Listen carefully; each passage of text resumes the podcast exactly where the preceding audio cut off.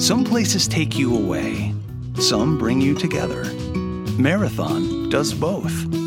Marathon is Florida's family key with something for everyone. You'll find museums and wildlife refuges, wide open beaches, miles of warm, clear water, and the historic Seven Mile Bridge. For more about Marathon and the latest safety protocols, visit flakeys.com/marathon.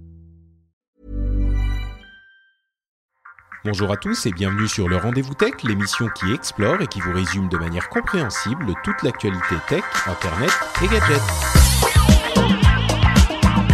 Bonjour à tous et bienvenue sur le Rendez-vous Tech. Je suis Patrick Béja et on va vous parler évidemment comme toujours de tech. On va vous résumer toute l'actualité de la semaine dernière de manière euh, intéressante et amusante j'espère. Notre but est de vous informer autant Enfin, c'est un petit peu plus que de vous distraire, mais en tout cas, j'espère que vous allez passer un bon moment en notre compagnie. On va vous parler de rumeurs Apple, évidemment. Euh, une fois de temps en temps, il faut bien s'adonner à l'exercice. On va aussi vous parler d'un algorithme qui est à la fois propice à des calembours de qualité et un petit peu inquiétant pour l'avenir euh, de la démocratie et de nos sociétés. Donc, euh, bon, voilà, on est à deux extrêmes. Et puis, on aura aussi plein d'autres news sur la nouvelle directive sur le droit d'auteur euh, sur la Chine encore un petit peu. On aura des choses euh, dont on pourra vous parler, etc., etc. Et on va, euh, pour m'aider à parler de tout ça, j'ai le grand plaisir de recevoir aujourd'hui Maxime Pérignon qui nous rejoint, qui, a en fait sa double tête de iPhone.fr et de Mobile Addict, la chaîne YouTube. Comment ça va, monsieur Irumeur? Bah, enchanté, je suis très content d'être là. Il y a pas mal de bah, choses enchanté, on se connaît, on se connaît depuis très longtemps, Maxime. Il faut pas dire enchanté. Euh, ça fait, je crois que ça remonte à. À l'époque d'Azeroth.fr, je crois. 2007, je crois. Ouais. quelque chose comme ça, oui. Je crois que la première fois que c'était rencontré, ça devait être une BlizzCon à Anaheim. Quelque chose comme ça, certainement, oui. Donc non, mais tu dis enchanté aux auditeurs qui se souviennent peut-être pas que tu as déjà été dans l'émission il y a un petit moment. C'était la dernière fois que j'étais venu, je crois que c'était pour parler euh, bah, de l'annonce de l'iPhone 10, je crois. C'était après la keynote de, l'iPhone 10. Ouais, ça devait être ça. Donc c'est un plaisir, un plaisir de te retrouver justement parce qu'il y a plein de rumeurs Apple et des sujets assez intéressants dans ces rumeurs euh, qui sont pas que des gadgets, mais aussi la possibilité d'avoir un. Bah, tu sais quoi? On va se lancer tout de suite. Euh, je vais expliquer tout ça immédiatement. donc, on a des rumeurs selon lesquelles Apple tiendrait un event pour présenter ses nouveautés le 25 mars prochain. Et ça serait un event un petit peu particulier parce que il risque de ne pas y avoir beaucoup de matériel, encore que les dernières rumeurs commencent à venir un petit peu contredire euh, ces rumeurs-ci euh, qui, selon lesquels l'event serait consacré uniquement aux services, aux nouveaux services qu'il voudrait proposer. On se souvient que euh, le ralentissement des ventes de matériel fait qu'Apple euh, semble vouloir se diriger vers euh, plus de services pour complémenter ses, revenus qui, faut, faut les comprendre, hein, les pauvres, les revenus sont pas si importants que ça du côté d'Apple. Et donc, il y aurait d'une part le, fameux service de vidéo à la demande, le Netflix d'Apple, et d'autre part un service de euh, qui, qui, serait une sorte d'abonnement à la presse euh, qui viendrait faire une version payante de Apple News qui, rappelons-le, n'est pas encore vraiment disponible chez nous euh, en France et qui est donc un service qui permet de naviguer dans la, toute la presse mais à la sauce Apple. Il y a d'autres choses au niveau matériel. Je ne sais pas, qu'est-ce que tu en penses, Maxime? Est-ce qu'on évacue les choses matérielles d'abord? Et puis après on parle de cette question de... Euh, moi, pour moi, la question la plus importante, c'est celle de la presse, euh, en, de l'abonnement à la presse, parce qu'il y a plein de questions qui viennent avec. Ou est-ce qu'on parle d'abord de ça et puis ensuite on fait les trucs fun, genre les nouveaux MacBook, euh, les nouveaux non, On peut parler de l'événement un peu parce que c'est vrai que euh, on s'attendait plutôt à un événement matériel en début d'année avec tout pas mal de nouveautés. finalement, il semble qu'on s'oriente plutôt vers un, un, event qui soit focalisé sur les euh, comment sur les services. Alors c'est vrai que c'est un peu l'année des services pour Apple puisqu'ils ont prévu quand même de dévoiler deux voire trois nouveaux services cette année. Donc je pense qu'ils vont en, en, annoncer la couleur principalement à cet événement là, le 25 mars prochain. Et, on a effectivement. Vas-y, pardon, fini. Et après, c'est pas bon, c'est pas impossible que pendant cet événement, comme il y ait des annonces euh, matérielles, puisqu'on a déjà vu dans le passé qu'ils ont fait des annonces, enfin des comment, des, conférences avec un, mélange d'annonces matérielles et logicielles. Hmm, ça peut arriver, ouais. C'est vrai. Bah, bah, justement, le gros point euh, de focus, ça sera donc les services. Euh, on a d'une part euh, quelques petits trucs à dire peut-être sur le service vidéo. On a vu qu'il y aurait certainement des, stars d'Hollywood qui seraient invitées à cet event, dont notamment les personnes. ouais. les personnes avec qui ils travaillent pour produire de la vidéo pour leur service d'abonnement à la demande. Est-ce que tu crois que euh, Apple peut vraiment fournir un service avec suffisamment de contenu pour venir faire concurrence à, Netflix et d'autres? Euh, je pense que ça va être quand même compliqué pour eux parce qu'ils ont mis, je crois, ils ont mis un milliard sur la table pour, euh, ben, pour acheter tout ce contenu, en tout cas exclusif pour Apple. Et un, bon, un milliard, c'est pas mal, mais ça reste quand même bien en dessous de Netflix qui dépense, je sais plus, plus de 10 milliards maintenant par an en production de contenu. Et euh, déjà, il faut oublier que Netflix, ça fera pas du tout partie de cette offre. Si d'ailleurs, ils ont retiré il n'y a pas très longtemps leur offre d'abonnement via l'application iOS pour plus verser une commission à Apple. Donc, c'est pas pour être intégré une nouvelle offre de, contenu d'Apple. Ben, ben, en plus, euh, Netflix a l'avantage d'avoir maintenant, vu qu'ils y sont arrivés euh, très très tôt sur ce type d'offre, ils ont un, backlog et un back catalogue plutôt, euh, donc euh, une, quantité de séries euh, déjà produites qui est très importante.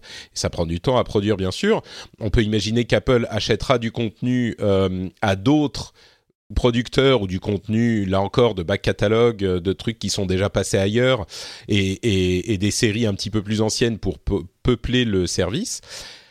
Là où ça pourrait peut-être euh, être intéressant pour Apple. Bon, d'une part, on parle de... Euh, vas-y, vas-y. J'ai une idée, je pense. J'ai une idée pour leur service. Je pense qu'ils cherchent pas vraiment à concurrencer Netflix, mais plutôt à créer un espèce de Molotov en version américaine, en tout cas dans un premier temps, euh, pour en tout cas le, territoire américain où ils aimeraient avoir ouais, comme ça une, une, plateforme où on puisse s'abonner et regarder tous les contenus TV proposés par les chaînes depuis une seule et même application, un peu comme ferait Molotov en France. Ah, c'est un petit peu euh, une extension de leur idée de d'application TV justement. Ouais, D'ailleurs, Molotov quand c'était sorti, ils l'ont énormément mis en avant sur l'App Store et plusieurs fois parce qu'ils ils aimaient beaucoup l'idée. Ils rêvaient en fait de cette idée pour le marché américain. Hmm. Donc oui, ça serait peut-être euh, un moyen de simplifier les choses et c'est vrai que l'une des grandes forces d'Apple, c'est de simplifier les choses. Et puis un autre aspect auquel je pense, c'est que mine de rien, oui, avoir euh, une grosse quantité de séries, ça peut peut-être être important, mais euh, si on a une série phare, ça peut suffire à convaincre les gens au moins sur une courte période. Et donc, il suffit d'avoir une série phare tous les trois mois, euh, et ça peut être suffisant. au départ, en tout cas, Netflix, euh, les gens avaient pris l'abonnement spécifiquement pour House of Cards, par exemple. Beaucoup de gens ont fait ça, même s'il y avait d'autres choses à voir aussi. Bon, bah, je pense que beaucoup de gens l'auraient pris rien que pour House of Cards. Je dis rien que, j'exagère un petit peu, mais s'il y a du, le reste est moins important. Et puis il y a un autre aspect euh, qui est lié à cet autre service dont on va parler, donc d'abonnement de, à la presse, c'est que s'ils ont trois, quatre services différents. On parlait d'un service pour le jeu vidéo qui risque, qui est en, en, négociation, en discussion, donc il risque de pas arriver tout de suite. Mais s'il y a trois, quatre services différents et un abonnement à Apple euh, qui est disponible pour moins cher que la somme de tous les services, ça devient une sorte de d'affaire à la Amazon Prime euh, où on se dit bon bah oui d'accord j'ai pas forcément besoin de telle ou telle partie du truc mais je vais payer mes euh, je sais pas 15-20 euros par mois et j'ai accès du tout à absolument tout. Et donc, on, pourrait revenir sur cette idée, mais parlons maintenant du gros morceau, selon moi, qui est le morceau le plus intéressant dans cette, euh, ces annonces que risque de faire Apple.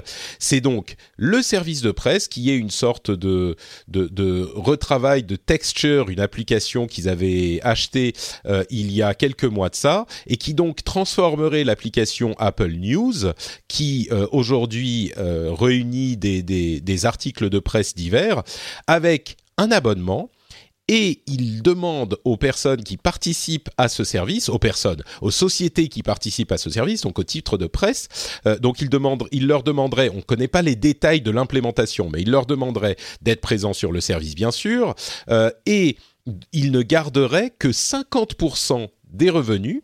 Euh, les, les titres de presse ne garderaient que. Oui, je, je parle des titres de presse. Évidemment, pour Apple, c'est Apple garderait une somme monumentale de 50% des revenus.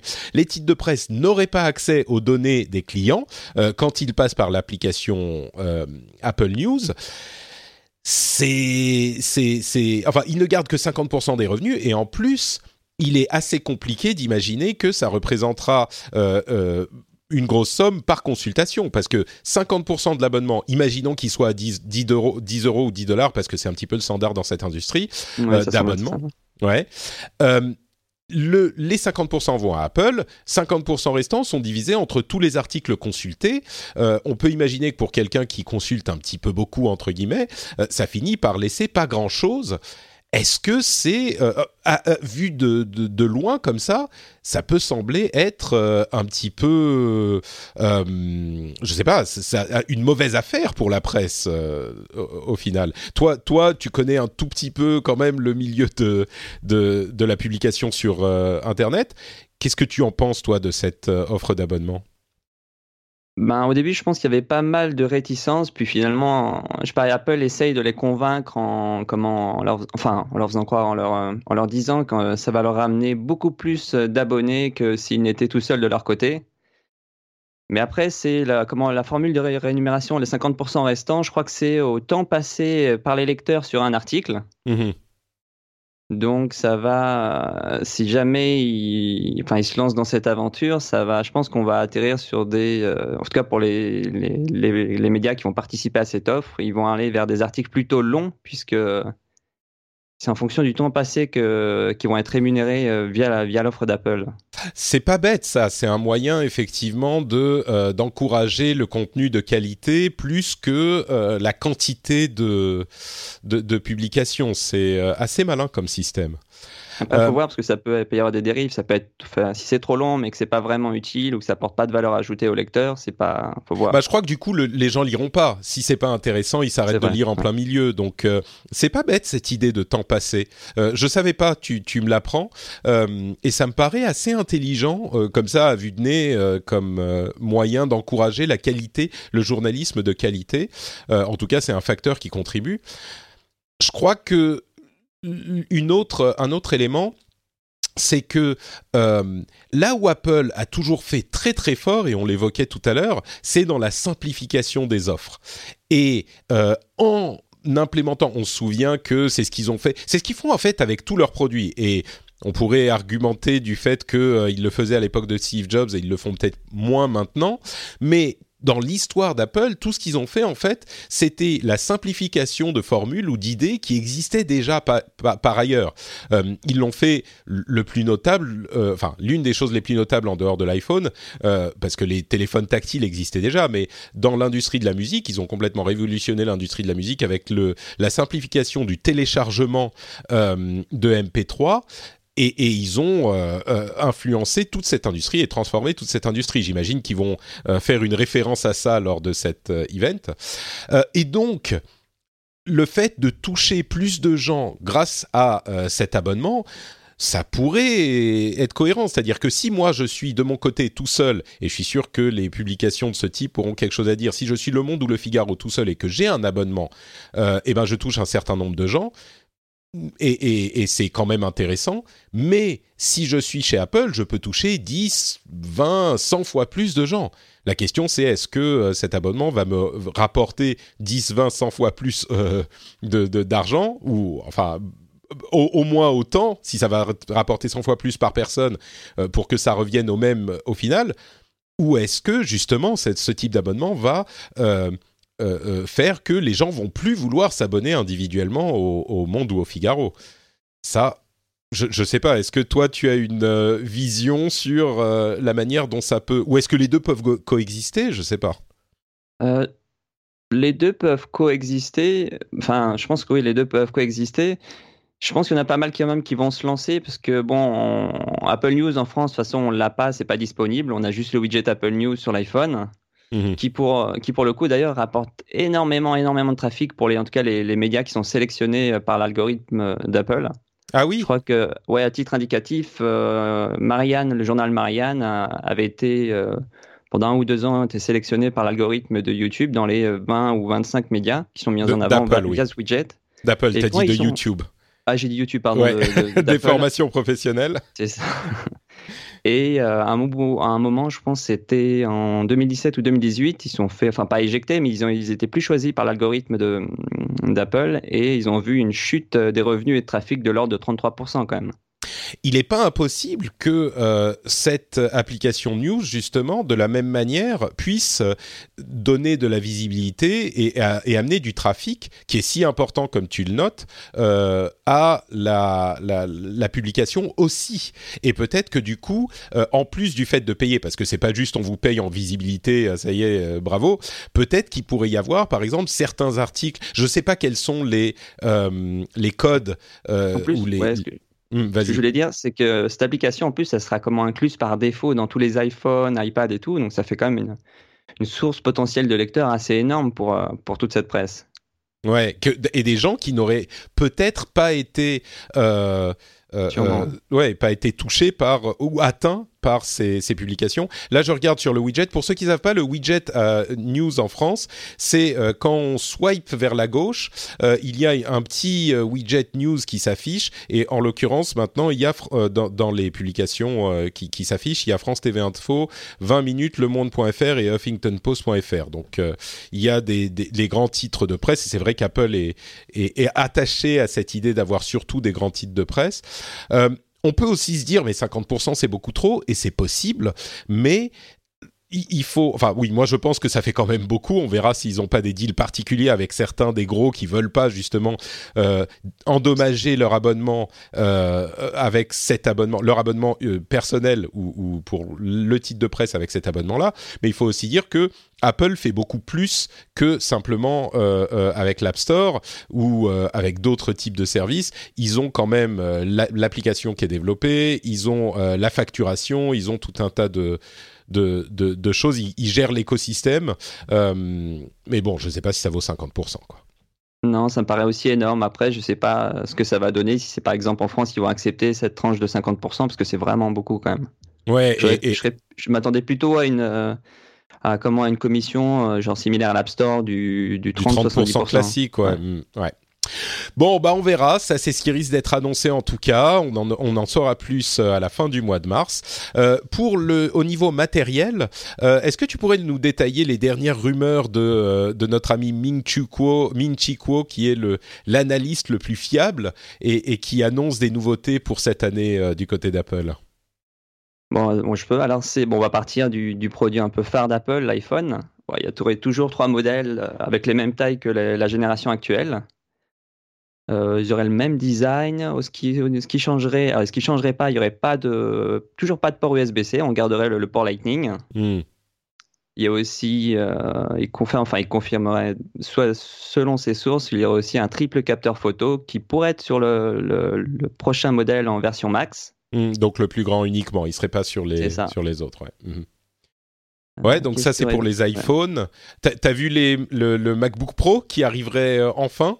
Ouais, très curieux le, le, MacBook. Ah, tu veux dire le Mac Pro ou le MacBook Ah, pardon, pardon. Oui, non, t'as raison. Il y a le MacBook Pro, qui arrive enfin, qui serait le fameux MacBook Mac Pro modulable. C'est fou, on pourrait euh, en mettre et enlever des cartes.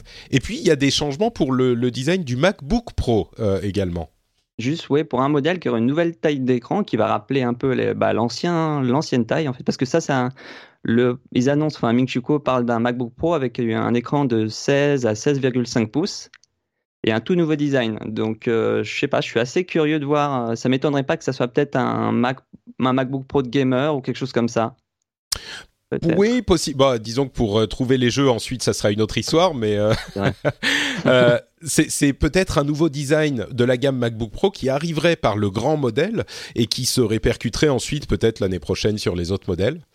Je pense qu'il va essayer aussi de corriger les problèmes qu'ont rencontrés les derniers MacBook Pro, surtout avec le clavier ou, ou d'autres choses. À voir, oui, s'ils ont un nouvel, une nouvelle version du clavier papillon là qui, qui a effectivement des, des soucis.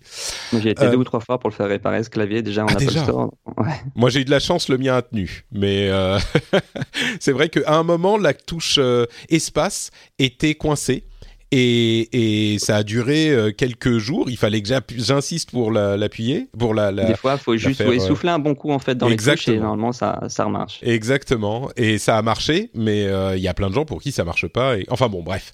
Le, le problème qui, mais ce problème-là a été corrigé. L'autre problème, c'est que les, on a très très peu de, de profondeur sur les touches et donc c'est pas très agréable. Mais je sais pas, ils veulent tellement de la finesse dans leurs appareils que je sais pas s'ils vont changer ça. Ils ont aussi un nouveau moniteur euh, qui va être annoncé visiblement, euh, un, moniteur de plus de 31 pouces, donc un moniteur 6K, assez fou, et euh, un nouvel iPad mini, mini, qui arriverait en 2019. Là, c'est encore une fois juste un changement de, de l'intérieur de l'iPad. voilà, vraiment, il n'y aurait rien de nouveau à part peut-être les composants à l'intérieur. C'est ça. Et un nouvel iPad aussi, bah, le successeur de l'iPad 2018, quoi, une version améliorée qui euh, aurait peut-être des bordures un petit peu plus fines et qui passerait, je crois, à du 10, 10,1 euh, pouces, mais toujours avec le Touch ID et un processeur plus puissant à l'intérieur. Ouais, donc c'est un peu l'équivalent de l'iPad Pro, quoi, euh, mais, mais en version non pro, quoi. C'est ça. Donc voilà pour les nouveautés matérielles d'Apple. Euh, il n'y a rien de complètement exceptionnel. Vraiment, le truc euh, intéressant euh, du, côté d'Apple, je pense qu'on est, on sera d'accord pour dire que c'est cette histoire de service, quoi. et puis entre parenthèses, oui, ouais, je parlais. Il y a quand même deux autres produits. Il y avait une nouveauté qui, dont Ming Chu parlait sur les iPhones, qui pourrait avoir la recharge inversée en fait. Ah oui, tu as raison. Que. Tu pourras normalement, tu sais, il y, aura normalement un boîtier de rechargement sans fil pour les AirPods qui devrait débarquer cette année. Et en fait, tu pourras recharger en sans fil en posant bah, un autre iPhone ou un, appareil qui se recharge en sans fil sur l'iPhone pour le recharger en utilisant la batterie de l'iPhone. Ouais, c'est un truc qui avait déjà été euh, montré chez ou, en rumeur chez Samsung, je crois, ou il y a un autre constructeur. Oui, je crois qu'il y a euh, un ou deux constructeurs qui proposent déjà un modèle comme mm. ça où tu peux recharger un autre smartphone en le posant l'un sur l'autre. C'est ça. Et bon, avec un smartphone, ça a peut-être pas forcément, ça fait pas beaucoup, ça a pas beaucoup de sens. Mais avec des AirPods, ce nouveau modèle, d'ailleurs, il y a, des rumeurs selon. Euh, selon lesquels les AirPods noirs seraient aussi euh, en cours de, de, de, fabrication et qui serait un nouveau modèle qui aurait quelques euh, euh, nouveautés. Moi, étant, comme je le dis depuis avant que les AirPods soient cool, grand fan des AirPods et les miens, la batterie commençant à être un petit peu usée, je ne serais pas contre. Je, les ai achetés quand ils sont sortis et franchement, c'est un super produit. Je m'attendais pas d'ailleurs à être aussi satisfait de, des AirPods que je J'étais même plus satisfait. Enfin, j'ai acheté les, mon iPhone 7 Plus et les AirPods en même temps et j'étais plus satisfait des AirPods que je n'étais de l'iPhone. c'est exactement ça, c'est exactement ça. Euh, c'est le sentiment qu'ont eu beaucoup de gens et c'est pour ça qu'on voit maintenant des AirPods un petit peu partout. Quoi. Euh, donc voilà du côté d'Apple, euh, on a quelques petites euh, rumeurs euh, d'autres constructeurs aussi. Google, il semblerait, soit en train de développer un smartphone moins cher que l'iPhone XR. C'est donc un, une opportunité de capitaliser sur les ventes décevantes de cette gamme d'appareils Apple. Il serait possible qu'il soit vendu dès 2019. Quand on dit moins cher, on est quand même à 750 dollars aux États-Unis, donc on imagine 750 euros. Euh, c'est pas non plus un téléphone bon marché. Hein. Euh, et puis Samsung qui a euh, révélé toutes les annonces qui vont être faites là dans un ou deux jours avec une app qui a ah, c'était une app l'app de wearables ça pas vu. En fait il y a l'app de, de, wearables de Samsung qui a la liste des wearables. Et donc là ils avaient une liste des Galaxy Buds donc l'équivalent des AirPods chez Samsung chez mhm. Samsung la nouvelle Galaxy Galaxy Watch active euh, et les Galaxy Fit euh, et Fit E, c'est des euh, bah, comme les Fitbit en fait, des, des bracelets de suivi d'activité. Voilà exactement. Et ils ont tous été révélés par la mise à jour de l'application Samsung. Donc bon, un petit fail de la part de Samsung à point, à moins que ça ne soit volontaire. C'est ça exactement. Ouais, c'est possible. mais bon, de tout cela, je comme de manière cohérente avec ce qu'on disait à l'instant, je dirais que les Galaxy Buds seraient peut-être les plus intéressants, à, mon avis. C'est ceux-là qui se rechargent possiblement. Ouais. Je crois qu'ils se rechargent même sur. Euh, j'avais vu une, image ou une rumeur passée qui se rechargerait aussi en le posant sur le smartphone. Oui, oui, non, mais c'est ça. C'est à cela que je pensais. Je crois qu'on on avait parlé euh, la semaine dernière. Et, euh, et c'est la semaine dernière ou celle d'avant, et c'est à cela que je pensais, je crois. Donc voilà pour les nouveautés du côté d'Apple et des autres constructeurs. Maintenant, on va parler d'un sujet bien plus grave et intéressant. Euh, OpenAI, qui est euh, une organisation euh, qui développe de l'intelligence artificielle, a décidé de ne pas publier ses travaux sur la recherche d'un algorithme ou de ses travaux et ses, données pour un algorithme qui s'appelle GPT-2. Donc euh, allez-y, laissez vos calembours se déverser. en fait, c'est un algorithme qui génère du texte de manière algorithmique, évidemment, et qui peut écrire, traduire, résumer les, textes et euh, du coup, j'ai moi fait quelque chose euh, d'assez amusant. J'ai résumé euh, le texte dans euh, dans, les notes de l'émission et je me suis rendu compte en le résumant que si ça se trouve l'algorithme lui-même ferait quelque chose de beaucoup plus efficace. Et, et donc je l'ai posté aux patriotes euh, sur le patriote des rendez-vous tech du rendez-vous tech et je leur ai demandé ce qu'ils en pensaient. C'est euh, intéressant de voir s'ils comprennent ou pas de quoi il s'agit. Il y a eu quelques réactions. Je vous je vous lirai l'une d'entre elles un petit peu plus tard. Mais en attendant je vais vous résumer donc un petit peu ce qui se passe. En fait cet algorithme n'a pas de euh, compréhension vraiment de ce qu'est le langage. Les algorithmes de deep learning ont souvent cette caractéristique de ne pas comprendre vraiment ce qu'ils font, mais de juste euh, recréer tous les, comment dire recréer les patterns des, du matériel qu'on leur a fourni. En l'occurrence, euh, il a utilisé un une immense quantité de données qui s'appelle, euh, que je retrouve le nom, c'est web text. Donc c'est une quantité de texte qui a été extraite euh, du web, tout simplement. Il l'a ingéré, il l'a analysé et il réussit donc à faire du résumé d'articles, de la traduction d'articles. C'est intéressant cet aspect de traduction parce que la raison pour laquelle il y arrive, c'est qu'il se trouve qu'il y avait dans le euh, texte qu'il a ingéré des éléments où il y avait euh, de la traduction. Et c'était pas de la traduction qui était expliquée comme euh, traduction, mais par exemple, l'un des exemples qu'il donne, c'est dans le texte, il y avait par exemple I'm not the cleverest man in the world, but like they say in French, je ne suis pas un imbécile entre euh, parenthèses, I am not a fool. Donc, euh, je suis pas le, la personne la plus intelligente au monde, mais comme ils disent en français, je suis, euh, je suis pas un, imbécile. Et donc, c'était des, des, morceaux de texte comme ça. Et de là, il a réussi à comprendre comment traduire du texte. C'est quand même un, un, petit peu fou.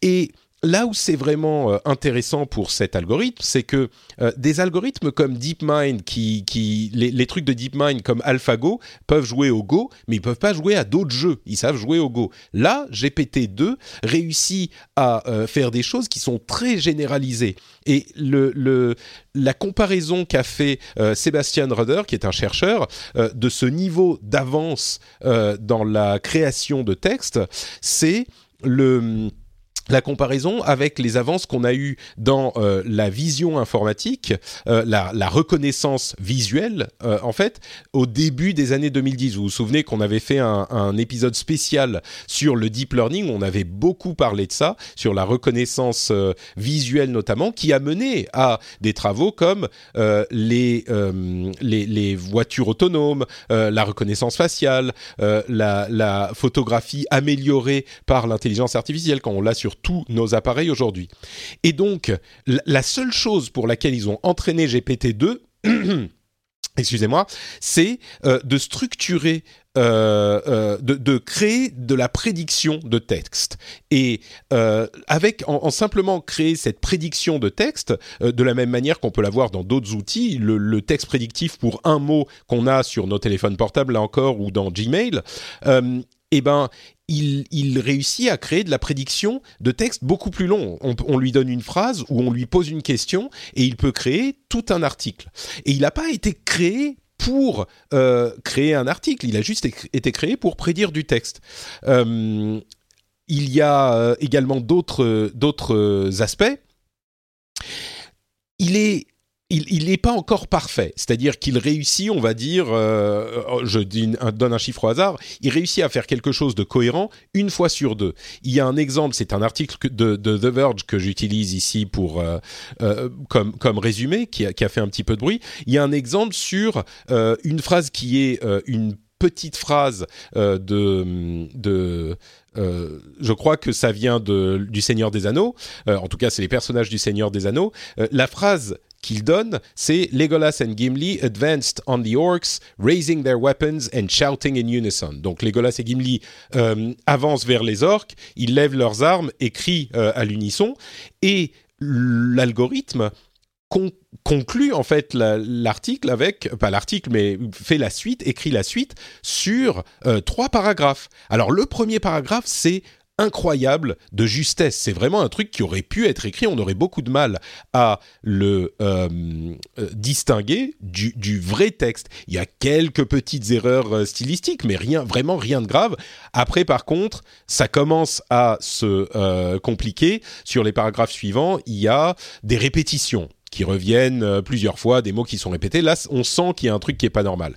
Et euh, régulièrement, généralement, dans le texte généré, on, sent ce genre de euh, problème. Et donc, on, suspecte que il s'agit de, de problèmes de ce type, que, que c'est un texte qui a été généré par un, un, ordinateur.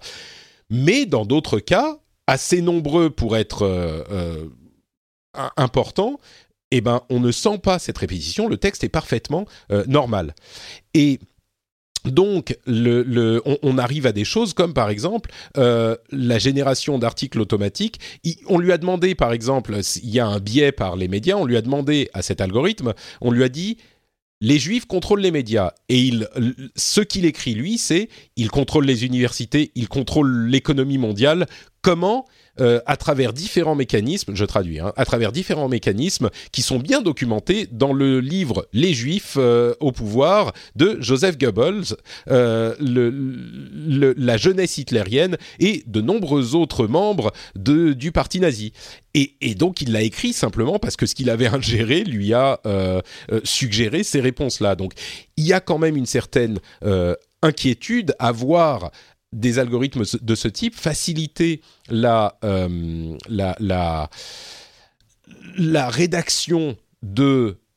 Bah, on, revient au terme de fake news et c'est pour ça propagande. que voilà de, propagande et même d'inonder en fait parce que comme c'est automatisé d'inonder le, le, web et le monde de euh, d'énormément de textes crédibles d'articles etc re euh, comment dire si c'est un tout petit peu arrangé, euh, ce qu'on a constaté ces derniers temps, et vous vous souvenez que je vous en ai beaucoup parlé euh, au moment de l'élection américaine et à sa suite, et on en parle aujourd'hui beaucoup, c'est que à force de, euh, noyer l'information dans des choses contradictoires, on finit par, il y a beaucoup de gens qui finissent par euh, lever les mains au ciel et dire bon bah écoutez, euh, de toute façon euh, on peut rien comprendre, donc tant pis, et donc je m'en fous. Et donc c'est un outil de, désinformation très important. Et étant donné qu'on a déjà des problèmes aujourd'hui avec un outil de ce type, Jack Clark, le directeur de policy, donc des bon de policy de OpenAI, a dit bon on n'est pas du tout à un niveau où ça pourrait être utilisé de manière euh, euh, systématique, mais nous, on préfère dire attendons une seconde, mettons pause et réfléchissons-y avant qu'on arrive à ce niveau. Donc, on ne va pas publier les, euh, détails de nos travaux de recherche et réfléchissons-y dès maintenant. Et il faut noter aussi que, euh, comme tous les outils, comme toutes les armes du monde, euh, ce genre de choses pourrait être utilisé pour des choses positives également, euh, créer du contenu pour des mondes virtuels, et l'exemple qu'il donne, ou améliorer la qualité des chatbots, ou le, le service client, ou ce genre de choses. et le fait de pouvoir lire rapidement, résumer, euh, ça peut, faire un travail de dégrossissement, de dégrossissage euh, important. Il y a, il y a plein d'utilisations positives, mais ils font quelque chose d'assez euh, intelligent, à mon sens, qui est de s'arrêter un instant et de se demander où ça va avant de continuer à avancer. Qui est un petit peu l'antithèse de ce que fait généralement la, Silicon Valley. Mais euh, bon, je sais que j'ai, beaucoup parlé, mais c'était un petit peu compliqué à résumer.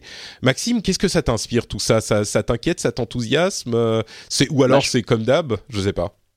Je pense qu'il peut y avoir des bonnes utilisations comme de mauvaises utilisations. on parle de mauvaise utilisation, on peut par, bah, ça peut être euh, de la propagande, que ça soit pour, pour comment pour pour des dictatures, mais ça peut être aussi pour les élections, euh, par exemple présidentielles. Mais après, je vois aussi des bonnes utilisations.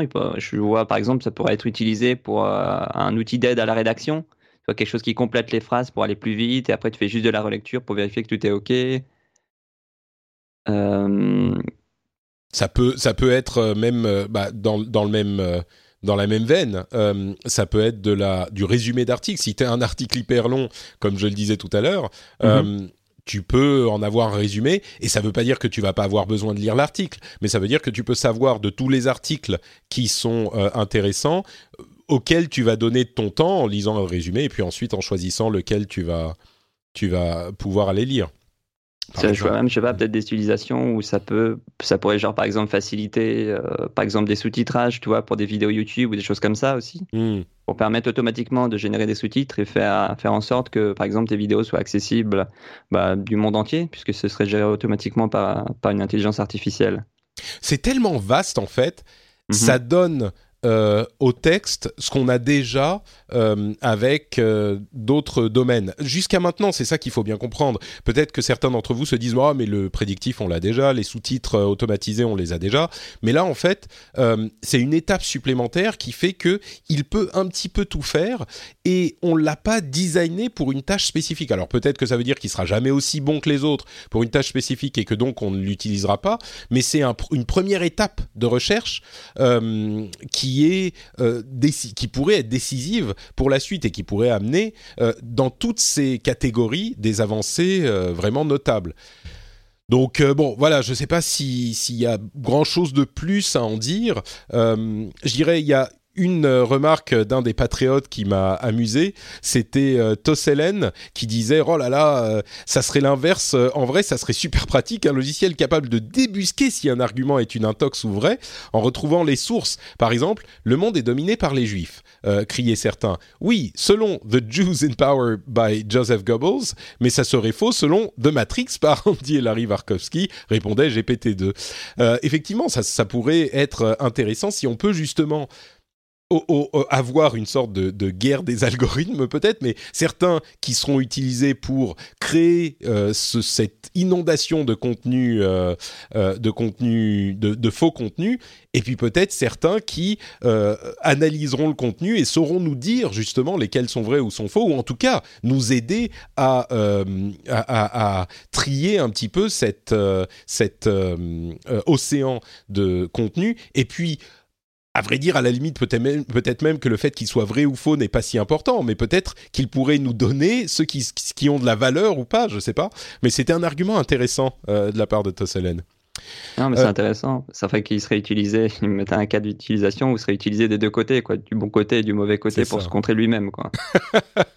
Ou d'autres algorithmes qui pourraient faire euh, le, truc inverse. C'est, c'est une vision, je ne sais pas si c'est inquiétante ou pas, mais intéressante de l'avenir. En tout cas, ce qui est sûr, c'est que euh, vous vous souvenez qu'on avait parlé de ces photos générées de personnes qui n'existaient pas, euh, de, visages, c'était simplement des photos. On a les deepfakes qui sont deepfakes qui sont ces vidéos euh, générées à partir de vidéos existantes, mais où on fait dire à quelqu'un une chose qu'il n'a pas dit. Peut-être qu'à terme, les photos de personnes qui n'existent pas pourront être animées de manière à leur faire dire des choses. On a de la vidéo, on a du son. Euh, aussi avec les assistants vocaux qui peuvent parler et vocaliser les choses. On a du texte maintenant. On est vraiment de plus en plus entré dans, en train d'entrer dans un monde où euh, tout peut être. Euh,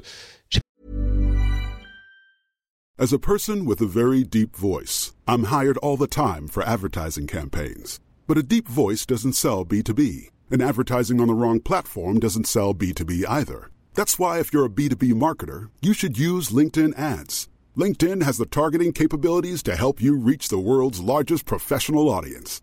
That's right, over 70 million decision makers all in one place. All the big wigs, then medium wigs, also small wigs who are on the path to becoming big wigs. Okay, that's enough about wigs. LinkedIn ads allows you to focus on getting your B2B message to the right people. So, does that mean you should use ads on LinkedIn instead of hiring me, the man with the deepest voice in the world? Yes. Yes, it does. Get started today and see why LinkedIn is the place to be to be. We'll even give you a $100 credit on your next campaign. Go to linkedin.com slash results to claim your credit. That's linkedin.com slash results. Terms and conditions apply. When you're ready to pop the question, the last thing you want to do is second guess the ring. At Bluenile.com, you can design a one-of-a-kind ring with the ease and convenience of shopping online. Choose your diamond and setting. When you find the one, you'll get it delivered right to your door. Go to Bluenile.com and use promo code LISTEN to get $50 off your purchase of $500 or more. That's code LISTEN at Bluenile.com for $50 off your purchase. Bluenile.com code LISTEN. Pas envie de dire faux, j'ai envie de dire artificiel. Imagine une, enfin, une intelligence artificielle qui combine tous ces, tous ces différents traits-là. hein. Par exemple, Mm. créer une, une fausse vidéo avec du, du texte, des choses et tout ce qui va avec. Ouais, ouais, bah exactement. Ça peut, ça peut créer un. Enfin, c'est un- une boîte à outils incroyable pour. euh, Ouais, c'est intéressant en tout cas. ouais. Mm. Et ça fait peur. Et ça fait un petit peu peur, c'est sûr. Bon, on va vous, va pas vous laisser dans cette peur. On va vous euh, amener un petit peu de positivité, euh, avec notamment ce flux RSS accessible dans votre podcast si vous êtes patriote. Euh, ça, c'est un truc que je viens d'activer la semaine dernière. Le flux RSS, je, crois que j'en avais, je l'avais évoqué rapidement à l'épisode précédent, mais j'enregistre des éditos régulièrement. Vous savez que j'ai fait la refonte du Patreon cette semaine dernière et à l'occasion de cette refonte, j'ai activé le flux RSS pour les contenus audio enregistrés, j'ai dit vidéo, je voulais dire audio, les contenus audio enregistrés spécifiquement pour les patriotes. Donc, si vous êtes patriote, euh, vous avez désormais accès à un podcast réservé aux patriotes, qui est pas du tout, qui contient pas les épisodes classiques, hein, bien sûr, mais c'est euh, certaines de mes pensées sur certaines choses. Euh, là, en l'occurrence, sur le dernier, le dernier édito, j'avais euh, détaillé la manière dont je fais ma veille, euh, sur vraiment euh, en, en détail comment je fais ma veille, le nombre d'articles que euh, je, je trie, que je lis, comment je les sélectionne, etc. Et peut-être d'ailleurs que GPT-2 aurait pu m'aider à faire la veille de manière beaucoup plus efficace. Euh, mais, mais donc les auditeurs euh, qui soutiennent l'émission ont pu l'écouter dans leur euh, app de podcast. C'est très simple, vous allez sur la page de Patreon quand vous êtes logué et vous avez un lien, une URL à rentrer dans votre app de podcast qui est sur la droite de la page. Toutes les apps de podcast en fait ont la possibilité d'ajouter une URL. Donc là c'est tout simple à, à utiliser et ça vous permet de recevoir ces euh, contenus audio directement sur votre app de podcast. Je pense que c'est assez pratique. Et d'ailleurs, j'aimerais remercier spécifiquement Richie, Sylvain Béraud, Patrick Montanari, JC Bantreil et Aurélie Ferron pour leur soutien. Euh, c'est évidemment quelque chose qui est énormément accepté. Le fait euh, de, soutenir l'émission est très important. Et hum, il y a beaucoup d'entre vous qui choisissent de le faire. Si l'émission vous plaît, comme je le dis toujours, vous informe, et ben un petit dollar, deux petits dollars euh, par épisode, c'est énormément apprécié. Euh, et, et voilà, bon, je vais pas m'étendre beaucoup plus longtemps euh, sur cet aspect. Je voulais surtout vous parler de la partie flux RSS, qui est ah oui, alors il a un- un nom, c'est le podcast privé des patriotes. Voilà, c'est le P3 podcast privé des patriotes. J'ai trouvé ça hyper bien brandé. Bon, parlons un petit peu des news et des rumeurs euh, de cette semaine. La directive euh, sur le droit d'auteur est passée, les articles 11 et 13 ont été finalisés et votés. Et du coup maintenant, bon, il faut que ça passe le Parlement européen. On a déjà détaillé ces articles, je ne vais pas vous en remettre une couche, mais euh, a priori, donc ça va être implémenté, le filtre automatique pour toutes les plateformes et le, euh, le fait de devoir payer pour tous les extraits, y compris possiblement les liens qui sont liés euh, sur votre page. Si vous liez à quelqu'un d'autre, à un autre, une autre page web, ben, vous êtes soumis aux droits d'auteur. Bon, euh, on verra comment ça, ça doit être voté par le Parlement, puis implémenté dans les législations locales. Je, moi, ça me, ça me m'inquiète et j'en ai déjà parlé auparavant, mais je crois que là, peut plus faire grand chose. Je sais pas. Ou on continue à s'en plaindre, mais continue à s'en informer. tu m'arrêtes s'il y a un sujet spécifiquement qui te qui te non non bah après bon les directives c'est entre oui entre le texte et l'application on n'en est pas encore là mais bon je sais pas trop comment, quel hein. impact ça va avoir. Hein. Mm. Outre YouTube, hein, il y a, y a d'autres plateformes aussi, des petites plateformes qui pourraient être pénalisées. On va voir. Tout à fait, ouais. Le, le seul truc où je me dis peut-être qu'on panique un peu trop, euh, pas pour rien, mais pour un, un, effet qui sera pas aussi important, c'est que je me dis quand on a, il y a eu le vote du euh, droit à l'oubli, on s'est dit ah mais ça va changer la nature d'Internet. En réalité, force est de constater que ça n'a pas changé la nature d'Internet, euh, même si les dérives euh, peuvent être euh, Mais, là, on n'en a pas constaté énormément de, de massives. Donc, euh, bon, on verra.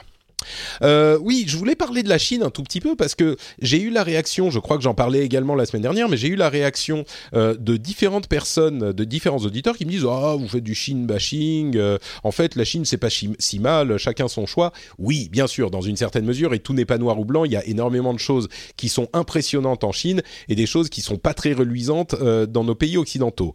Mais il y a quand même, je veux dire, c'est pas parce qu'il y a des choses critiquables chez nous que ça veut pas dire que euh, euh, un pays totalitaire est forcément oh, bon super, c'est quand même sympa la Chine.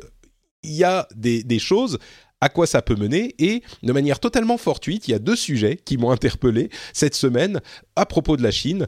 Euh, des chercheurs ont trouvé euh, une base de données euh, de, de 2,5 millions de Ouïghurs. Vous savez, c'est cette minorité musulmane persécutée en Chine, persécutée par l'État, où ils ont donc les, les, d'identité et visiblement une des données GPS en temps réel quasiment sur les personnes. Ça se fait avec la reconnaissance faciale.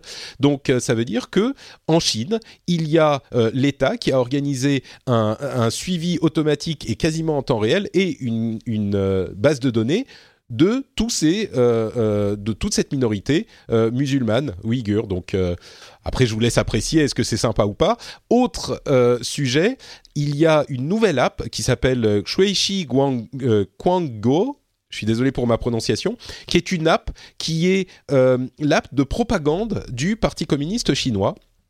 Euh, qui est une sorte d'app euh, un petit peu Snapchatesque où on peut s'envoyer des messages, mais qui est surtout euh, qui a pour but de diffuser la bonne parole de Xi Jinping et du parti à toute la population dont l'utilisation est euh, obligatoire et qui vous euh, qui vous note en fonction de tout ce que vous avez appris. J'ai dit c'est une app de messaging, c'est pas tout à fait ça. On peut s'envoyer des messages, mais il y a surtout des leçons sur euh, la valeur de, de, de, des membres et des cadres du parti et de la l'action du gouvernement. il y a des explications sur les qualités évidemment indiscutables de ce qu'ils font, etc., etc.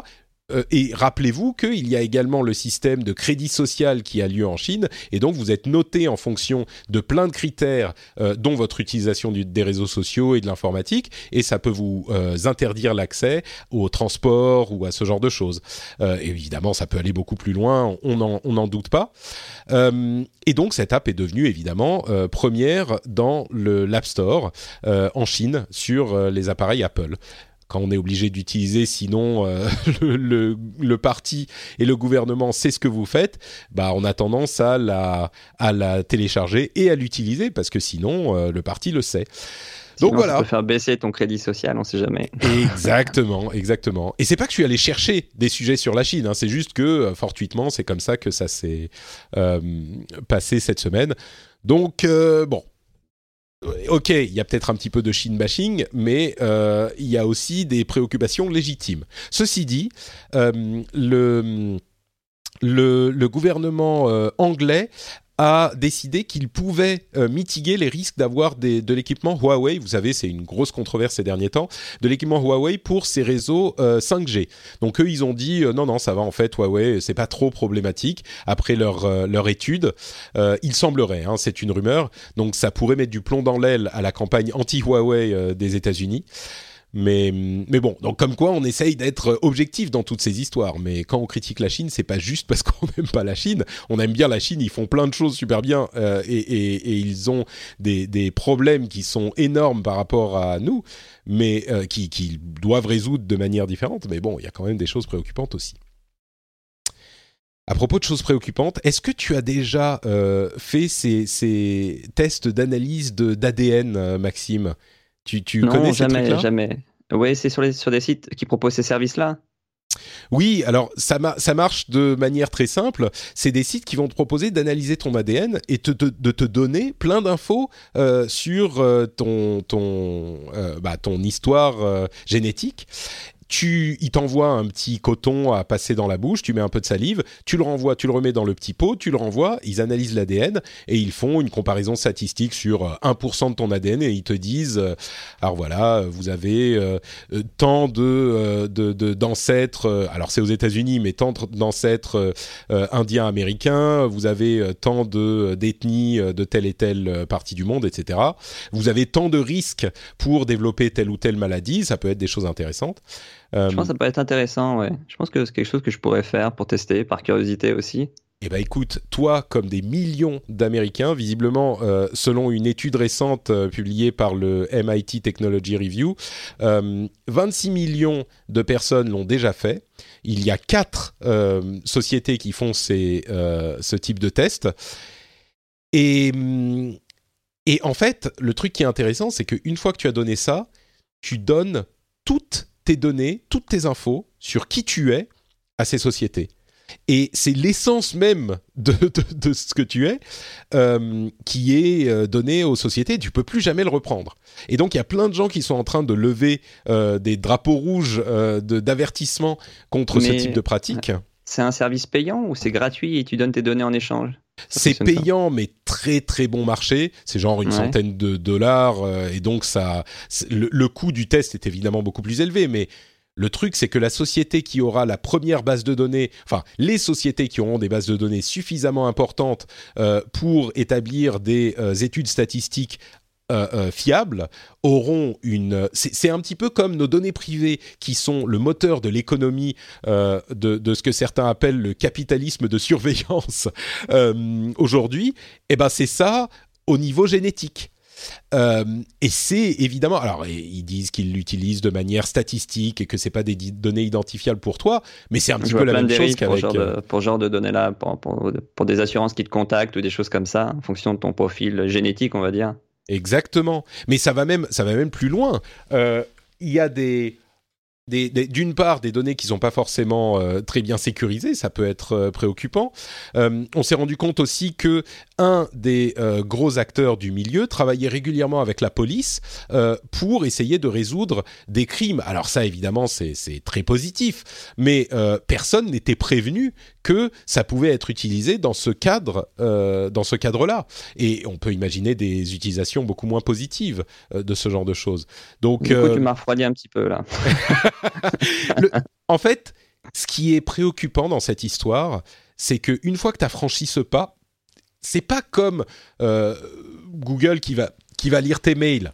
Bien sûr, Google qui va lire tes mails va avoir plein d'infos sur toi, mais tes mails, ils sont, ils sont tu, vas changer, toi tu vas évoluer, tu vas plus être la même personne. Tes données génétiques, évidemment, elles changent pas.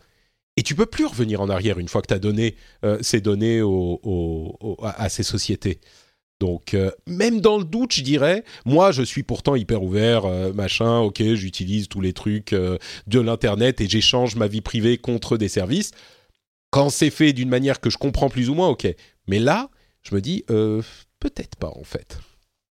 Ou alors, il faut s'assurer qu'ils aient une charte de confidentialité des données ou quelque chose comme ça avant de, avant de souscrire à leur offre. Quoi. C'est ça, si c'est juste pour avoir des infos sur les risques que tu peux avoir de contracter telle ou telle maladie, évidemment c'est important. Mais la plupart de ces acteurs-là, ils disent Oh, envoyez-nous un petit coton avec votre salive, euh, on vous dira euh, d'où vous venez, et puis vous payez que 100 euros, donc tu as l'impression d'avoir fait un petit truc sympa pour avoir des infos. Justement, c'est des trucs, et même moi, avant de me rendre compte de ces problèmes, je me disais, ah, ça pourrait être sympa, ou tu l'offres à ta famille, ou tu vois, c'est marrant, c'est un joli petit cadeau de Noël.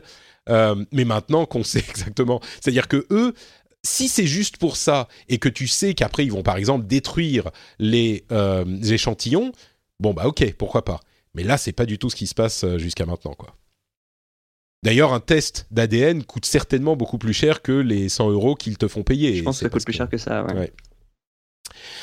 Bon, euh, un autre sujet euh, intéressant, toujours euh, avec l'Angleterre, c'est le rapport qu'ils ont sur Facebook. Suite, c'est un comité parlementaire qui a fait une longue étude sur Facebook. Vous vous souvenez qu'ils avaient demandé à Mark Zuckerberg de, de, se présenter devant le comité à plusieurs reprises. Il a refusé. Il a envoyé des, des, des exécutifs de leur de sa société. Mais donc le rapport est vraiment pas gentil. Ils appellent Facebook un, un, gangster numérique qui abuse euh, des données et euh, de, des lois euh, qui est contrevenu aux lois il recommande des, enquêtes sur des, sur des procédés anticompétitifs. alors, il y a tout un tas de trucs. Les trucs que j'ai retenus, c'est il recommande des lois sur la protection des données qui, couvrirait donc les données privées. C'est marrant, il y a beaucoup de choses qui font penser au, RGPD. Hein. Euh, des, des, moyens de faire euh, euh des, des euh, pas des taxes, mais des amendes sur ces sociétés pour les faire, pour les obliger à se conformer aux lois. Euh, il y a des, des demandes d'audit euh, de l'autorité des marchés sur l'écosystème de la publicité, c'est chez Facebook et chez d'autres, et des changements dans la loi sur les campagnes, les campagnes politiques numériques et une transparence absolue sur les campagnes politiques. Tout ça me semble assez judicieux. Euh, des trucs où je suis peut-être un petit peu moins convaincu, où j'aurais des questions, c'est euh, l'obligation de euh, se tenir à un code d'éthique euh, qui serait euh, établi par un comité indépendant euh, et l'obligation pour les outils, de, les, services de médias sociaux de développer des, des, outils qui font la distinction entre le journalisme de qualité et les sources à faible valeur.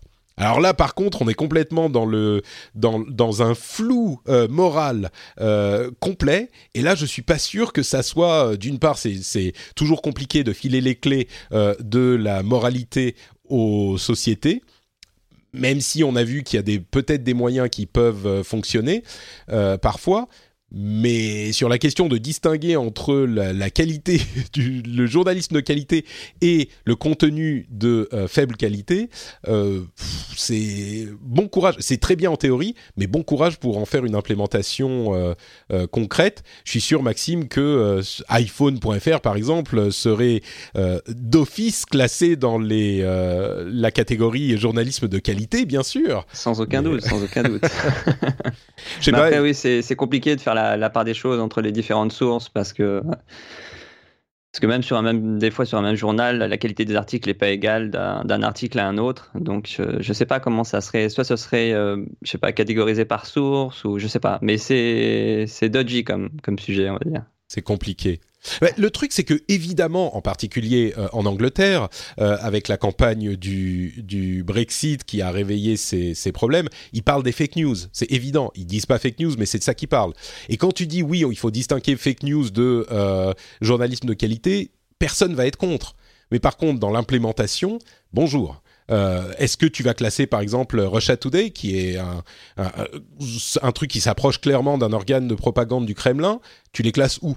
Euh, tu les mets dans les journalistes parce que c'est quand même des journalistes ils font des des, articles qui sont euh, recherchés orientés par la, la, la, direction du Kremlin ils sont un petit peu aux ordres et aux ordres d'une manière très différente de ce qu'on peut avoir euh, dans les publications, on va dire, soit partisanes, soit avec certaines tendances politiques qu'on peut avoir ailleurs, qui sont elles, par contre, euh, des, des, des, des, publications de qualité. Mais voilà, rien qu'en disant ça, je suis sûr qu'il y a certaines personnes dans l'audience qui vont dire Oh, mais attends, euh, Russia Today, non, non, euh, pas du tout, c'est des gens très bien. Ou tu vois, ils ont voix euh, au chapitre autant que les autres, ce qui n'est pas forcément faux. Hein. Je suis pas en train de dire que c'est pas le cas, mais c'est juste pour dire que dire fake news, c'est bien gentil. D'ailleurs, ils le disent même pas. Mais ensuite, comment tu distingues?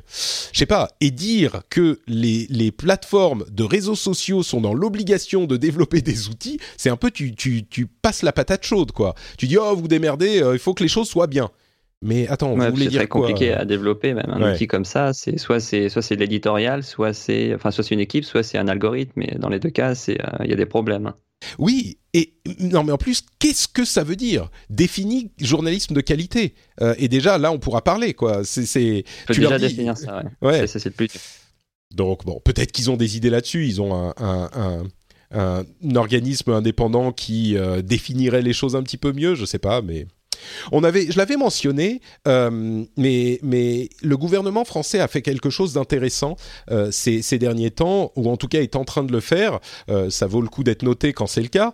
Mais ils ont travaillé avec Facebook pour faire une sorte d'audit de leurs algorithmes de classification des, des, des informations et le gouvernement décide si c'est un algorithme qui est acceptable ou pas, une fois qu'ils l'ont validé, Facebook peut l'utiliser. Et peut-être que ça, c'est un moyen de diviser la responsabilité. J'en avais déjà parlé, hein, mais je le rappelle parce que c'est un moyen auquel j'avais pas pensé qui pourrait être intéressant, de diviser la responsabilité. Euh, dans la direction, on dit, bah, les représentants de la population disent, donc l'État dit, ok, comme ça, on peut euh, être d'accord que euh, ça fonctionne.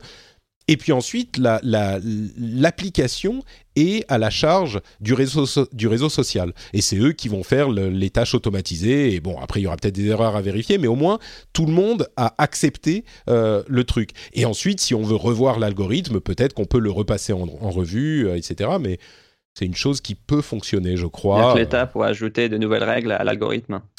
Je ne sais pas si c'est forcément euh, aussi direct, mais peut-être que l'État peut noter, ou l'État ou la société civile peut dire, écoutez, là, il y a quand même ça ou ça, ou peut-être que Facebook propose des changements pour telle et telle raison, mais ils doivent être, euh, j'imagine, validés par l'État. Alors oui, ça, ça, simplifie les choses, mais quand c'est l'État qui dit, vous devez euh, gérer votre bordel et faire en sorte que on n'ait pas cette océan de, de, euh, désinformation, eh ben, l'État a aussi une responsabilité de d'approuver le truc. Tu peux pas juste dire euh, fix it et pas, sans dire ce que ça veut dire euh, de dire fix it quoi. Ah, voilà, ça peut être intéressant. Je sais pas, pour voir comment ça fonctionne aussi. C'est ça. Je crois qu'on n'a pas encore vu la, mise en place de, de ce système avec l'État français. C'est unique euh, dans le monde, hein, si je ne m'abuse, à moins que je me trompe, mais je crois pas. C'est unique dans le monde et je crois que c'est en cours. Donc, euh, on verra ce que ça donne. Euh, il y a un sujet dont j'étais pas certain qu'il s'agissait d'un sujet tech. C'était un petit peu le cas la, semaine dernière avec le chantage à Jeff Bezos. Bah là, c'est encore Amazon qui, a, qui avait décidé de faire un nouveau QG en, en, à New York et qui au final s'est retiré parce que euh, un, certain nombre d'activistes euh, et de militants des environs de l'endroit où le QG devait être installé se sont plaints euh, de, plusieurs choses. D'une part, le truc le plus visible, c'est des, rabais de taxes, enfin des, des annulations, pas des annulations, mais des réductions de taxes dont bénéficie Amazon, qui auraient été hyper importantes donc ça, c'est le truc le plus visible. Et évidemment, il faut mentionner que euh, c'est pas que, je sais plus combien il y avait, un milliard, deux milliards, trois milliards, enfin un truc énorme. Euh, non, c'était peut-être pas en milliards. Bref. Euh, il y avait énormément de, de, taxes qu'ils n'auraient pas payées. Ça ne veut pas dire que ces taxes-là, tout à coup, sont disponibles pour euh, en faire autre chose. mais par contre, Amazon n'y viendra pas. Alors ça, c'est la vision un petit peu pro euh, euh, de, cette affaire. La vision anti, c'est que, bah oui, mais ça encourage les sociétés à ne venir que s'ils ont euh, pas de taxes à payer. Et au final, bah nous, on a, oui, il y a plus d'activités parce que les gens viennent, mais on a moins de taxes pour faire vivre nos, nos environnements. Et en plus, ça provoque une gentrification des quartiers. Euh, où nous on vit vraiment, c'est-à-dire que oui, il y a les bureaux, oui, ça fait de l'emploi, mais c'est pas de l'emploi euh, du boulanger euh, du coin, c'est l'emploi d'un jeune diplômé qui vient d'une université californienne, par exemple, ou de la côte est, et qui va venir pendant trois ans faire monter les prix des loyers parce qu'il est payé comme un prince, et puis il se barre parce qu'il a fait son burn-out, comme il le disait dans les Week in Tech, au bout de quatre ans, et nous, au final, les prix des loyers, euh, bah, ils continuent à augmenter parce qu'il y a 25 000 employés dans ce QG et, et, ça nous, nous détruit notre euh, quartier. Donc, un peu comme euh, San Francisco avec les, avec les, les, les, comme les salaires des ingénieurs qui font qu'on faut augmenter les tarifs. Quoi. C'est exactement ça. Euh, San Francisco a beaucoup souffert, enfin souffert, s'est transformé euh, et, a souffert. Oui, les gens qui y habitaient avant, bah ils peuvent plus y habiter. C'est un vrai vrai problème. Bon, San Francisco concentre euh, l'intégralité quasiment ou une grande majorité des grosses boîtes tech, mais il n'empêche le même phénomène se reproduit ailleurs. D'autant plus que Amazon, on l'a vu quasiment au même moment, a fait 11 milliards de profits en 2018, de profits. Hein, on parle pas de revenus, de profit, euh, et ne paye aucune euh, aucun impôt au niveau fédéral aux États-Unis parce qu'ils ont plein de, euh, réductions d'impôts pour telle et telle raison quoi. Donc c'est un peu c'est ça ajouté à ça ajouté à ça. Donc bon. Voilà, je, le mentionne comme ça. Je sais pas si c'est une histoire tech parce que ça s'inscrit dans le. Si peut-être que l'angle tech, c'est que il y a une méfiance accrue des géants de la tech qui a commencé en Europe, donc nous on en est très familier et on a, enfin on a vraiment l'habitude de ça, mais elle est en train de se diffuser de plus en plus. C'est une idée qui est en train de faire son, chemin aux États-Unis et une ambiance presque qui est en train de faire son chemin aux États-Unis. Il y a dix ans, ils auraient été accueillis à bras ouverts, je pense. Ah, de petit à petit, c'est en train de se faire une place sur leur marché historique, cette idée des géants de la tech qui abusent un petit peu. Exactement, exactement. Et, et, et c'est pas le seul exemple euh, de ça. Il y en a, il y en a plusieurs qu'on pourrait donner, enfin qu'on donne régulièrement. Et euh, c'est l'idée de, euh, de, de régulation pour réguler les, les gros géants de la tech est en train de faire son chemin aux États-Unis aussi. Euh, beaucoup de gens ont dit, bah, le RGPD, il y a peut-être des trucs qui sont un petit peu pénibles ou un petit peu poussifs, mais il y a aussi beaucoup de bonnes choses. Donc, euh, alors que il y en a beaucoup qui souhaitent une version américaine du RGPD. Exactement, exactement. Apple en premier. Oui, Apple qui bénéficie. D'ailleurs, quand on parlait des services d'Apple, ils peuvent aussi mettre ça en avant. Ils vous disent, euh, nous, on vous fournit tous ces services pour un prix X par mois, euh, et on ne, on n'abuse pas de votre vie privée, quoi. Peut-être.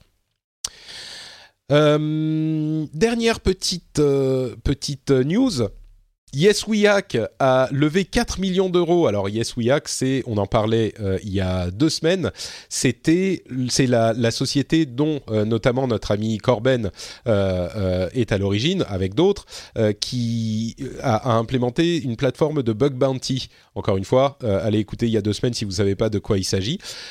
Je voulais le mentionner parce que on en parle dans l'émission il y a deux semaines, et une semaine plus tard, ils annoncent avoir levé 4 millions d'euros. Je ne sais pas si c'est une coïncidence, mais je le mentionne juste comme ça. Voilà. Ah, tant mieux pour Corben. Hein. Oui, c'est très bien. C'est très bien, et puis surtout que euh, l'idée de Yes We Hack est, brillante. Donc, euh, mhm. c'est quelque chose de français. Alors, sur la, comment dire, euh, l'échelle de la Silicon Valley, 4 millions, c'est pas beaucoup, mais euh, c'est, on l'espère, une première levée et ça pourra leur permettre d'aller plus loin et, de développer cette plateforme euh, de manière euh, avec beaucoup d'ambition, quoi. en parlant de chiffres, Netflix a 5 millions d'abonnés en France. C'est quand même assez monumental, 5 hein, millions d'abonnés. Je crois qu'ils viennent de dépasser Canal Plus avec ça d'ailleurs. Il y a, bah, ils viennent ah de dépasser Canal Plus avec ça. Ouais. Canal Plus était encore mm. devant et maintenant Netflix vient de passer. Bah, c'est les tout premiers en France. Ouais. combien ça coûte Canal Plus encore aujourd'hui? Ah, je sais plus. Moi, ça fait très longtemps que plus de 10 ans que je suis plus abonné à Canal+.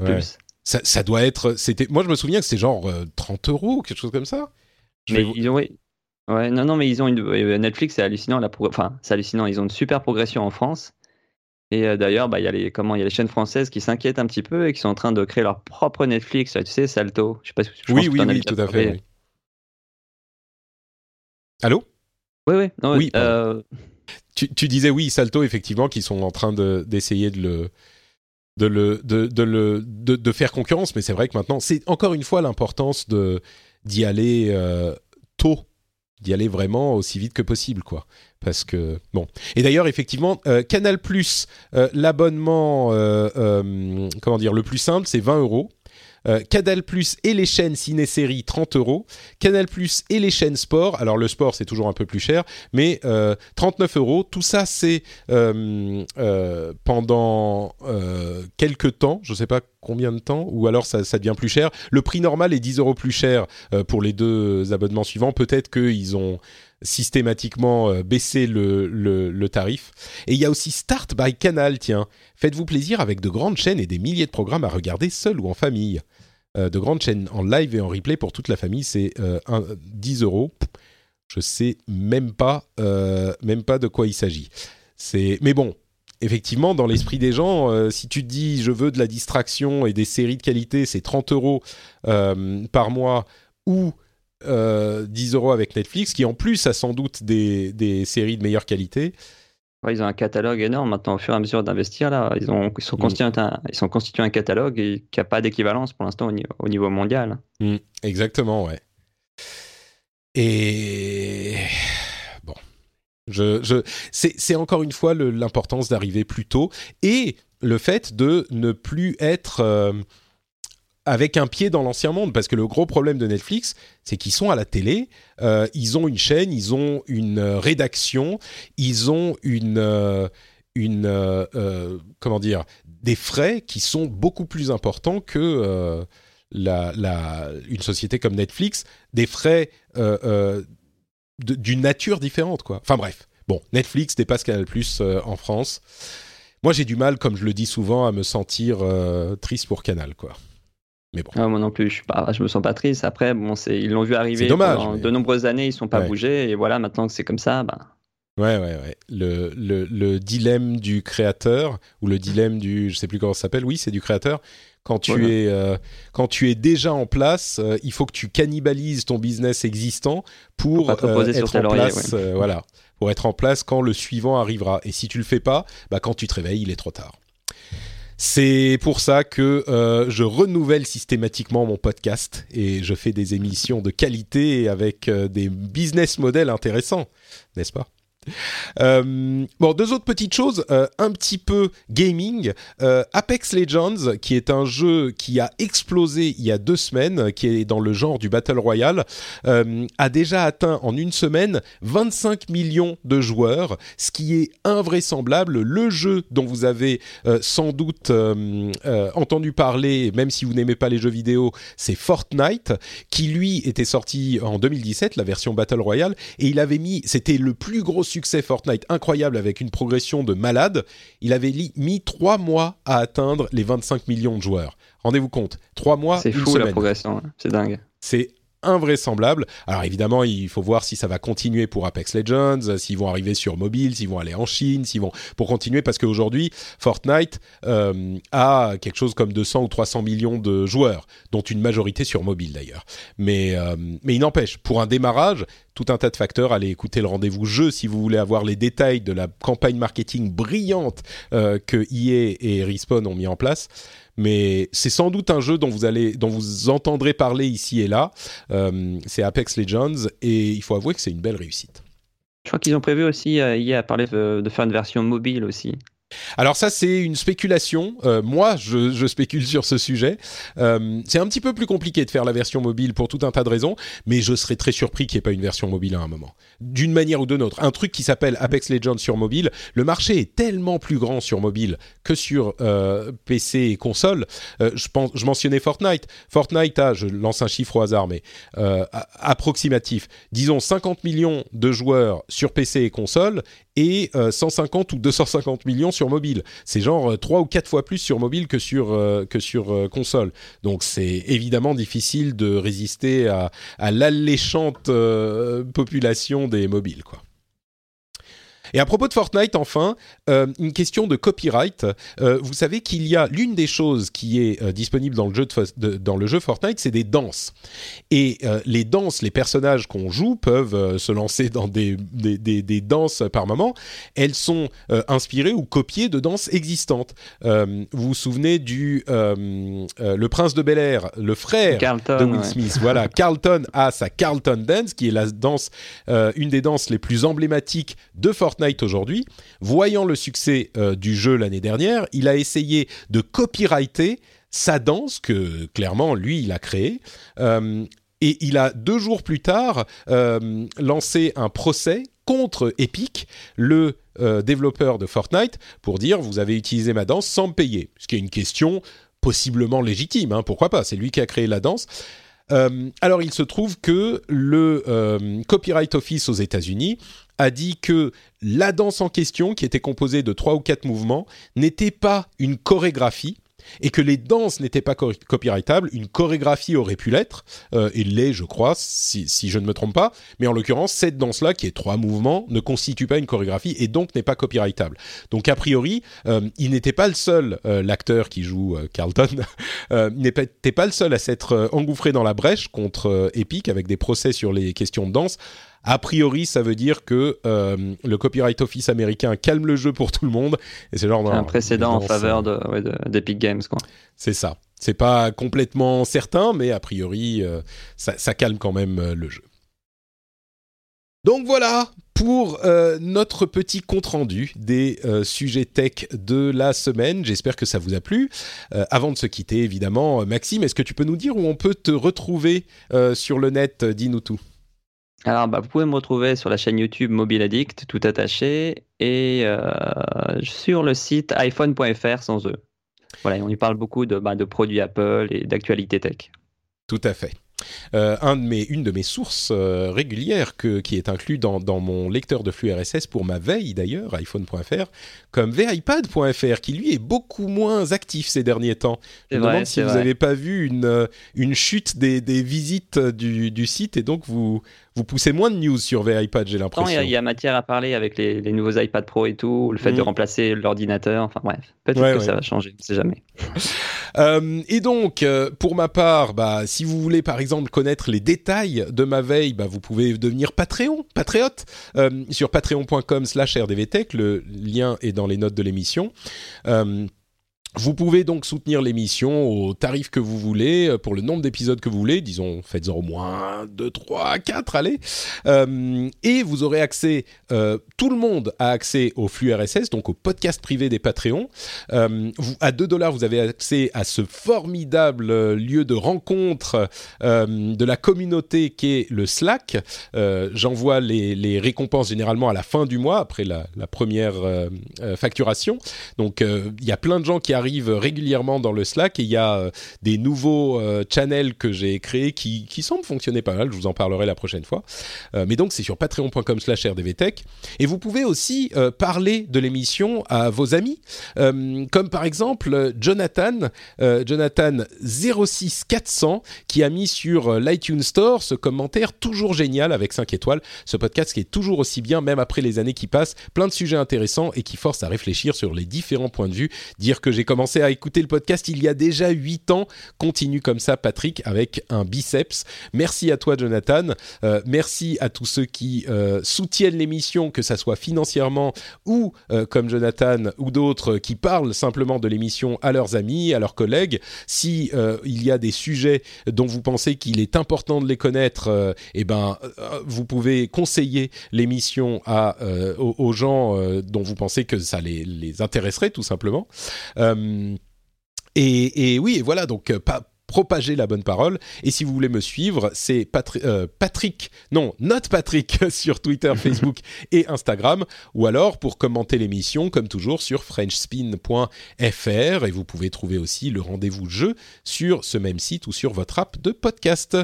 Je vous remercie de nous avoir écoutés et je vous donne rendez-vous dans une semaine pour un nouvel épisode. Ciao à tous